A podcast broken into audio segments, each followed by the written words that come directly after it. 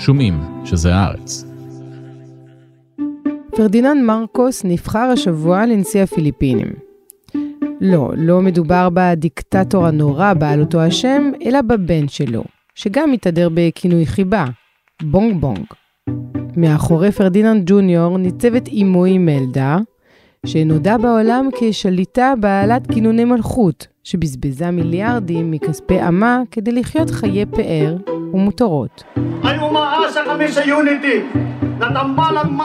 סגניתו היא הבת של הנשיא היוצא והידוע לשמצה, רודריגו דוטרטה. זהו שיתוף פעולה בין שתי שושלות שלטוניות, דבר נפוץ במדינת האיים שבה מתגוררים 112 מיליון תושבים.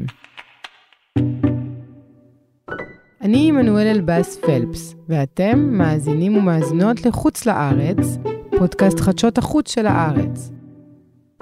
בפרק הזה אנחנו מנסים להבין כיצד הצליחה משפחת מרקוס לחזור לשלטון, ואיך זה קשור לרשתות החברתיות ולהשפעה שלהן על המדינה.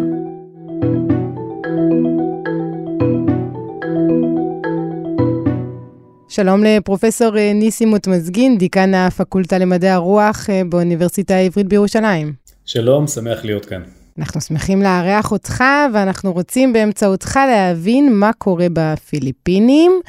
אז אה, הנשיא החדש שנבחר, אה, פרדיננד בונג בונג מרקוס ג'וניור, איזו מדינה הוא מקבל, עם אילו אתגרים הוא יצטרך להתמודד כרגע? טוב, מרקוס אה, ג'וניור זכה אה, ברוב עצום אה, בבחירות שהתקיימו, הוא זכה בלמעלה מ-30 מיליון מצביעים, שזה בערך יותר מכפול מלני רוברדו המתמודדת השנייה, אז כך שמדובר בהצהרה מאוד חזקה מצד העם הפיליפיני לגבי הנשיא החדש. באיזה מדינה מקבל לידיו, איזה סוג של מדינה מקבל לידיו הפיליפינים? אפשר להגיד שהפיליפינים היא דמוקרטיה שנמצאת במשבר.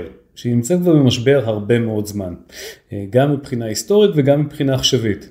מדובר על מדינה שהייתה במשך מאות שנים תחת קולוניאליזם, בהתחלה קולוניאליזם אה, ספרדי, לאחר מכן אמריקאי, שלוש וחצי שנים קולוניאליזם אה, יפני, ואז 21 שנות דיקטטורה תחת אביו פרדיננד מרקוס. מאז 1986 מתקיימות בחירות דמוקרטיות בפיליפינים, היא בהחלט מדינה דמוקרטית, במדד הדמוקרטיה היא נמצאת במספר 55 בעולם, באינדקס בשנה שעברה, ישראל דרך אגב במספר 37, פחות טוב מיפן, מספר 25, אבל הרבה יותר טוב מסין, במספר 167, אבל היא נמצאת במשבר. מדובר על שחיתות שפושה בכל מקום, בעיה גדולה של governance, של מנהל. אה, תשתיות אה, שנבנו לפני עשרות שנים ולא חודשו מאז. פערים חברתיים עצומים מאוד, מנילה היא כרך עצום של 15 מיליון איש, אחד הכרכים הצפופים ביותר בעולם. מאידך, יש אה, חברה אזרחית פעילה, יש עיתונאות חוקרת וגם נושכת, יש עניין פוליטי רב, אבל בעיקר יש הרבה מאוד צעירים. אז כך שהוא מגיע למדינה שהיא במידה רבה מפולגת, קשה לשליטה, בעלת מסורת דמוקרטית של כמה עשורים ועם הרבה מאוד עיניים שמסתכלות עליו בציפייה עצומה. אתה מדבר על אה, מדינה מפולגת, מה זה אומר מבחינת אה, המתחים בקרב אה, האוכלוסייה? אז ראשית, אז יש מתחים עצומים. ראשית, מתחים חברתיים, פערים חברתיים עצומים בין העניים שגרים בשאנטי טאונס ברחבי הערים הגדולות, במיוחד במנילה, אך גם בלוזון סיטי, בערים אחרות, דבר לדוגמה, ובין שכבה דקה יחסית של מעמד בינוני או מעמד בינוני גבוה, במיוחד עירוני, שנהג לשלוט על הפוליטיקה עד היום, על הפוליטיקה הפיליפינית במשך זמן רב. אבל דבר נוסף, מדובר על מדינה שהיא מפולגת מאוד מבחינה אתנית.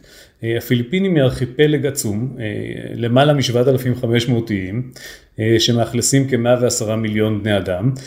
יש ריבוי טבעי עצום, אחד הגבוהים באסיה. זאת אומרת, האוכלוסייה הפיליפינית גדלה פי 11 במאה השנים האחרונות, ויש למעלה מ-170 שפות ודיאלקטים שונים. זאת אומרת, ברחבי האי מדברים בשפות ודיאלקטים אחרים, אז כך יש בעיה גם של יוניטי, בעיה של איחוד, של זהויות מקומיות מאוד חזקות, שבמידה רבה הן גם עובדות נגד הניסיון לחבר את הפיליפינים כמדינה אחידה. אז כך שהוא מתמודד עם בעיות, הייתי אומר, חברתיות, כלכליות, אך גם פוליטיות ואתניות עצומות.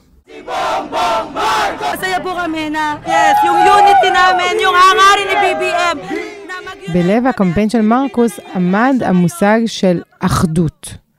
והוא השתמש במילה אחדות גם כדי לצבוע בעצם את המשטר של אביו. מרקוס ג'וניור רץ לבחירות האלה תחת אה, שתי סיסמאות אה, בקמפיינים אה, ציבוריים רחבים. סיסמה אחת היא יוניטי, איחוד, אנחנו רוצים לאחד, רוצים שהפיליפינים ירגישו שמדובר על מדינה אחת, לשים בצד את המחלוקות הפנימיות, כפי שהיה בזמנו של אביו, אביו ואביו להיזכר הוא דיכא ביד ברזל כל ניסיון להתנגדות, כולל התנגדות מקומית. הסיסמה השנייה אה, שהוא הריץ בקמפיין היא Rise Again, לעלות שוב, זה משהו כמו אולי להחזיר את פיליפינים לגדולתה שוב, או להחזיר עטרה ליושניה. ויש קשר בין הדברים. אני רוצה לאחד, אני רוצה שהפיליפינים תהיה מאוחדת, ושהפיליפינים תשגשג ותצליח, ושנרגיש כמדינה אחת, ממש כמו שהיה בתקופתו של אביו לפני 36 שנה. כן, הוא הודח לפני 36 שנה, ברח להוואי אה, יחד עם רעייתו, ומת שנתיים אה, מאוחר יותר, אז כך שיש קשר בין הדברים. אני אחזיר את הפיליפינים להיות מאוחדת ומשגשגת. The uh, proclamation of martial law is not a military takeover. I, as your duly elected president of the republic, אז בואו נדבר באמת על הכהונה של פרדינון מרקוס האב, תחזיר אותנו לתקופה ההיא. ראשית דרכו של מרקוס הוא uh, כמתנגד לקולוניאליזם ומעלה על נס את העצמאות uh, של הפיליפינים כמו בעבור עמים אחרים בדרום מזרח אסיה. אבל במהירות רבה זה החל להידרדר לדיקטטוריה, זאת אומרת uh, קבלת החלטות בצורה חד צדדית, דיכוי ביד ברזל של הפגנות של סטודנטים לדוגמה, דיכוי אפילו תרבותי, אה, יש סדרות אנימציה מיפן שנאסרו בפיליפינים אה, בגלל שהם הציגו דיקטטור אשר, אשר אנשים טובים נלחמים נגדו וכבר חשב שמדובר עליו. בסופו של דבר. הצבא, הצבא היה בן ברית מאוד חזק של פרדיננד מרקוס, למרות תסיסה תסיסה מאוד חזקה בציבוריות. פרדיננד מרקוס אה, גם, אה, זאת אומרת בתקופתו, אבל פשטה השחיתות. אה, לא ידוע בדיוק עד כמה הם גנבו, המשפחה, המשפחה גנבה מהפיליפינים, אבל מדובר כנראה על מיליארדי דולרים שמרקוס ומשפחתו הצליחו להציל מהפיליפינים, ורק חלק מהכסף, מהכסף הזה הוחזר בחזרה. דרך אגב, עדיין נדון בבית משפט השאלה עד כמה מיסוי וכמה כספים משפחת מרקוס עוד אמורה לשלם לפיליפינים. ועכשיו מעריכים שעם בחירתו של מרקוס ג'וניור, אולי ההליכים המשפטיים האלה אה, ייפסקו. אולי ניתן כמה מספרים, תגיד לי אם הם אה, נכונים לידיעתך, אה, שהמשפחה הזאת אה, גנבה או העלימה מהמדינה בין חמישה מיליארד לעשרה מיליארד דולר, ושמהם כרגע נמצאו, הוחזרו רק שלושה מיליארד דולר. נכון, בדיוק. יש אה, יותר משני מיליארד אה, דולרים שעדיין נדונים, האם אפשר להחזיר אותם, איך אפשר להחזיר אותם. דרך אגב, אה, זה גם מופיע בספר השיאים של גינס, שמדובר על הגניבה הגדולה ביותר בתולדות האנושות, של כמה מיליארדי דולרים. בהחלט, זה מספרים שקשה לחשוב עליהם. אבל אפשר לחשוב על שלושת אלפים נעליים לאימלדה מרקוס. נכון, זה אחד הסימנים אולי של העושר אה, של משפחת מרקוס, בעוד ההמונים נותרו עניים. כשלושת אלפים זוגות נעליים של אלמלדה מרקוס, שהיא בת 92, היא רצה לנשיאות פעמיים ולא הצליחה אה, להיבחר, בניגוד לבנה, והם היו הסימן לעושר ולעושק של משפחת מרקוס. בשנים הראשונות שלאחר אה, סילוקה מהשלטון ניתן היה לראות את זוגות הנעליים האלה, אבל עכשיו גם הפיליפינים מתביישים בעבר הזה.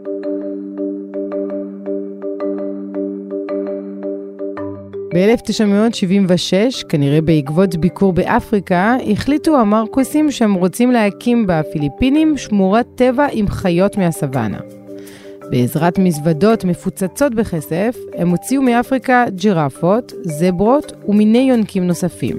החיות שוכנו החק מאוד מסביבת המחיה הטבעית שלהן באי קלאווית. כדי לפנות להן מקום, הוגלו בכפייה מהאי 250 משפחות של ילידים. המשפחות שוכנו באי שכן שתנאיו הקשים לא אפשרו להן להמשיך ולהתקיים מחקלאות, והקהילה שהוגלתה סבלה רבות מרעב. לאחר הקמתו האי כונה גם הפארק של בונג בונג, שכן בונג בונג, שנבחר השבוע לנשיא, נהג אז לטוס אל האי בהליקופטר למסעות ציד. הספארי הפיליפיני הוא דוגמה גרוטסקית במיוחד לאופן שבו משפחת מרקוס ניצלה את משאבי המדינה ולאופן שבו היא התייחסה לאזרחים. עד היום לא אותרו חלקים ניכרים מההון והרכוש של המשפחה, שכלל מלבד כסף גם בניינים בניו יורק, יצירות אומנות של הציירים המפורסמים בעולם, וכמובן אוסף הנעליים המיתולוגי של אימלדה, שעשה לו שם ברחבי העולם. לא מדובר אבל רק על גניבה או על סימלים מופלגים של עושר, אלא מדובר על שלטון שהיה לא רק מושחת, אלא היה גם אכזרי מאוד. אה, העלימו אה, אלפים וכנראה עשרות אלפים, אלפי מתנגדים, מדובר על אה, חקירות ברוטליות מאוד של מתנגדי המשטר או כל מי שהואשם כמתנגד משטר, אונס של נשים רבות, דיכוי של חברה אזרחית, חברה אזרחית כמעט נעלמה בתקופה הזאת, דיכוי של סטודנטים. מה שמעניין שאימו של דוטרטה, הנשיא, שכרגע בתו נבחרה לסגנית הנשיא אה, של מרקוס, היא הייתה אחת מלוחמות החופש הפיליפיניות שנלחמו נגד שלטונו של מרקוס. ועתה הוא ובתו משתפים פעולה עם בנו של מרקוס. זאת צ'יימי ריבס. היא מספרת כאן לכתבת ABC שראתה בפייסבוק סרטונים שחיזקו את דעתה, לפיה המרקוסים מעולם לא גנבו כסף, ושבתקופת שלטונם מצב המדינה היה מזהיר. ריבס מבלה כחמש שעות ביום ברשתות החברתיות, ומשם היא שואבת אינפורמציה שמעצבת את תפיסת עולמה. בחירתו של פרדיננד מרקוס ג'וניור התאפשרה במידה רבה בזכות יכולתה של המשפחה לשכתב את ההיסטוריה. צבא של בלוגרים ופעילים ברשתות החברתיות הצליחו לשכנע המוני מצביעים שתקופת הדיקטטורה הייתה למעשה תקופה של צמיחה ואחדות, ושהפשעים שביצעה המשפחה לא באמת התרחשו. ברשתות השונות אפשר למצוא בלוגרים שטוענים שמקור הכסף של המרקוסים הוא בזהב שקיבלו ממשפחת מלוכה חשאית. הטיקטוקרית מאמי פנג מפיצה לאלפי עוקביה מידע כוזב על משפחת מרקוס. כשהניו יורק טיימס זימת אותה עם העובדות, היא אמרה לציטוט, אז מה אם זה לא נכון? המשפחה ומפיצי המידע השגוי מטעמה רואים עצמם כלוחמים במדיה הממוסדת ובשקרים שהיא מפיצה, לטענתם. הפיליפינים היא מדינה של רשתות חברתיות. יש בה יותר סמארטפונים מאנשים, וכמעט 100% מגולשי האינטרנט הם בעלי חשבון בפייסבוק. מנהלת ברשת החברתית הגדירה ב-2018 את המדינה כחולה אפס במגפת הפייק ניוז העולמית. לאורך הקמפיין של מרקוס, ההצהרות ההמוניות שלו שודרו ביוטיוב וברשתות החברתיות, כשהפעילים שלו מעצבים את הנרטיב בעבור מיליונים. לפי הערכות מומחים, צבא הבלוגרים של הנשיא החדש הוא כל כך חזק ונחרב שהוא צפוי להמשיך ולהפיץ את המידע דרכם, לא בתקשורת הממוסדת, גם במהלך כהונתו. דור המצביעים בפיליפינים, הרוב הגדול הוא דור צעיר שלא ידע את פרעה, והדור הצעיר הזה שואב הרבה מהמידע שלו מהמדיה החברתית שהיא מאוד מאוד מפותחת בפיליפינים. פייסבוק, טוויטר, אני צריך להזכיר שיש כעשרה מיליון פיליפינים, אבל בעיקר פיליפיניות, עובדים זרים שעובדים ברחבי העולם, בארצות הברית למעלה משני מיליון, במדינות דרום מזרח אסיה ואפילו בישראל, והקשר שלהם עם הפיליפינים הוא באמצעות המדיה החברתית. כך שהמדיה החברתית היא מרכזית ומפותחת מאוד בפיליפינים, הרבה יותר מבמקומות אחרים, והיא המקור המרכזי למידע, ומרקוס ג'וניור ותומכיו ידעו את זה, ולכן הם השקיעו את מרצם לא בטלוויזיה, בעבר הטלוויזיה, היה נשיא בשם אסטרדה שהיה אה, כוכב של טלנובלת והוא נבחר בגלל הפופולריות שלו. לא, היום זה המדיה החברתית. הם השקיעו הרבה מאוד כולל בהרבה אתרים שהם fake sites. טוויטר לדוגמה הסיר, הסירה כמה מאות חשבונות טוויטר מזויפים של תומכי מרקוס ג'וניור, הם כמובן לא הודו שהם חלק בכך, אז הם השקיעו את מרצם וכנראה גם את כספם בדיוק בתחום הזה של מדיה חברתית לנסות להשפיע על צעירים. הם גם השתמשו במדיה החברתית וגם הפעם בטיק טוק, כי שם נמצאים הצעירים, כדי אה, להפיץ אה, ממש אה, שמועות זדוניות על חיי המין של משפחת היריבה שהייתה של מרקוס, לנירו ברדו. נכון. יש ספר מפורסם שנקרא רכילות פוליטית בפיליפינים. והספר הזה, זה חוקר פיליפיני שמדבר על כך שהרכילות בפוליטיקה הפיליפינית היא כלי מרכזי להעברת מסרים והרבה מהשמועות והרבה מהמידע נזון דרך רכילות. אז בעבר זה היה רכילות שמופצת באמצעות סיפורים, באמצעות מפגשים, באמצעות העיתונות, יש הרבה מאוד עיתונות צהובה בפיליפינים. כיום מדובר על, על רכילות דרך הרשתות החברתיות, זה קל מאוד, זה חזק מאוד וכפי שראינו זה גם אפקטיבי מאוד. Uh, I, I didn't really know how, how many bullets from my gun uh, went inside their bodies, but uh, killing people, uh, kneeling down with their hands tied at the back, that's all bullshit. Do you think that makes you fit for the job of president? Yes, of course. אז העולם נדהם מכך שחוזר הבן של הדיקטטור לשלטון, אבל בוא נגיד מילה על דוטרטה, הוא לא בדיוק המודל מנהיג דמוקרט ליברלי שוחר שלום. לחלוטין. דוטרטה נבחר כסוג של איש חזק שיחזיר את הסדר לפוליטיקה אה, בפיליפינים, הוא היה ראש העיר של דבה וכבר אז הוא נחשב לראש עיר מאוד מאוד חזק והוא עשה כמה דברים אה, מפתיעים וכמה דברים לא מפתיעים. אה, ראשית הוא הכריז מה שנקרא מלחמה על סוחרי הסמים, היא מלחמה מאוד מאוד קשה ואפילו במילותיו הוא אמר שהוא בעצמו רצח כמה אנשים. מניין הגופות עד עכשיו מדבר על כ-27 אלף נרצחים שנרצחו על ידי המשטרה, בדרך לא דרך, בשיטות לא שיטות, ללא נראות ציבורית ובתמיכת השלטון. אה, בהחלט הסמים זה בעיה מאוד קשה, הסמים מסוג של קריסטל מת, שמגיעים אה, מסוחרי סמים מרחבי העולם, אבל גם אה, מסין, זה בהחלט בעיה קשה, אבל כאן בדיוק זה החיבור הזה בין דמוקרטיה לבין, לבין ממשל או לבין להציג שלטון יעיל, וכאן הוא נטע את הכף לחלוטין לכיוון השלטון החזק. מאידך, בניגוד לציפיות ובניגוד לקודמו, הוא היה מאוד רך כלפי סין. לפיליפינים ולסין יש סכסוך אה, טריטוריאלי על אי סמוך שהסינים השתלטו עליו אה, וקודמו אקינו נלחם בסינים, הוא ניסה להביא את זה לתביעה בבית המשפט אה, בהאג ואילו דוטרטה בדיוק להפך, הוא החליט לשתף פעולה עם סין ואפילו להתמסר לידיה של סין בהרבה מהמחלקות האחרות. אז אפשר להגיד שמצד אחד כלפי פנים הוא הפגין תפיסה של איש חזק כלפי חוץ הוא לא, לא לגמרי שבר את הכלים ואפילו ניסה אה, להשיג כמה הישגים דיפלומטיים בשביל המדינה שלו. אז על הנייר הפיליפינים היא דמוקרטיה, אבל האם מדינה שבה האוכלוסייה ניזונה באופן מסיבי מפייק ניוז, ושהמוסדות נשלטים על ידי שושלות פוליטיות, האם מדינה כזאת יכולה בכלל להיות דמוקרטיה? יש פה תקופה מ-1986, מדובר על כמה עשורים אה, שיש אה, דמוקרטיה בפיליפינית, יש ניסיון לדמוקרטיה.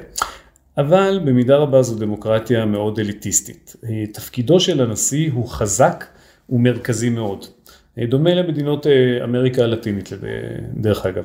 החברה האזרחית היא פעילה, אבל התפקידו של הנשיא הוא כל כך חזק, שלא כמו בדמוקרטיה פרלמנטרית, שהשלטון יכול להעביר הרבה מאוד מהחוקים. ובפיליפינים מדובר על 92 אה, אחוזי, אחוזי יודעי קרוא וכתוב. יש אה, אליטות בעלי השכלה גבוהה, אך אה, יש, כפי שאמרתי, פערים חברתיים של בעלי השכלה נמוכה. מה הקשר בין זה לדמוקרטיה? זאת שאלה טובה. התפיסה היא שככל שאנשים משכילים יותר, שהם בעלי ניסיון דמוקרטי ארוך יותר, שיש מסורת דמוקרטיה, דמוקרטית הם כך יהיו אה, דמוקרטיים יותר. זה לא אומר שהפיליפינים היא לא דמוקרטיה, היא בהחלט דמוקרטיה, ואפשר להגיד שהיא דמוקרטיה במשבר, או אפילו דמוקרטיה לומדת. לא היה עבר דמוקרטי בפיליפינים במשך, אה, בתקופה, בתקופה שלפני מלחמת העולם השנייה, או גם אחרי, מיד אחרי מלחמת העולם השנייה. עוד בעיה לדמוקרטיה זה כמובן הביזור האתני האדיר הזה. כיצד אתה מטמיע דמוקרטיה במדינה שמבוזרת בכל כך הרבה איים, בכל כך הרבה עמים, בקבוצות אתניות שהן מאוד שונות, ובמדינה בה המוסדות הפוליטיים הם מוסדות חלשים. זה סימן שאלה, ואני מניח שאם הדמוקרטיה הפיליפינית תשרוד ויוקמו מוסדות חזקים, אז בעוד 50 שנה, אז אולי הערכים הדמוקרטיים יוטמעו חזק יותר. פרופסור ניסימות מזגין, תודה רבה לך. תודה רבה לכם. עד כאן הפרק הזה של חוץ לארץ, פודקאסט חדשות החוץ של הארץ. אם אהבתם את הפרק, ואנחנו מקווים מאוד שכן, נשמח שתשלחו אותו לבני משפחה, חברים וחברות, ושתעזרו לנו לשבור את הרשת. תודה לאסף פרידמן, אמיר פקטור, יונתן מנייביץ' ורועי סמיוני. אנחנו נשתמע בשבוע הבא.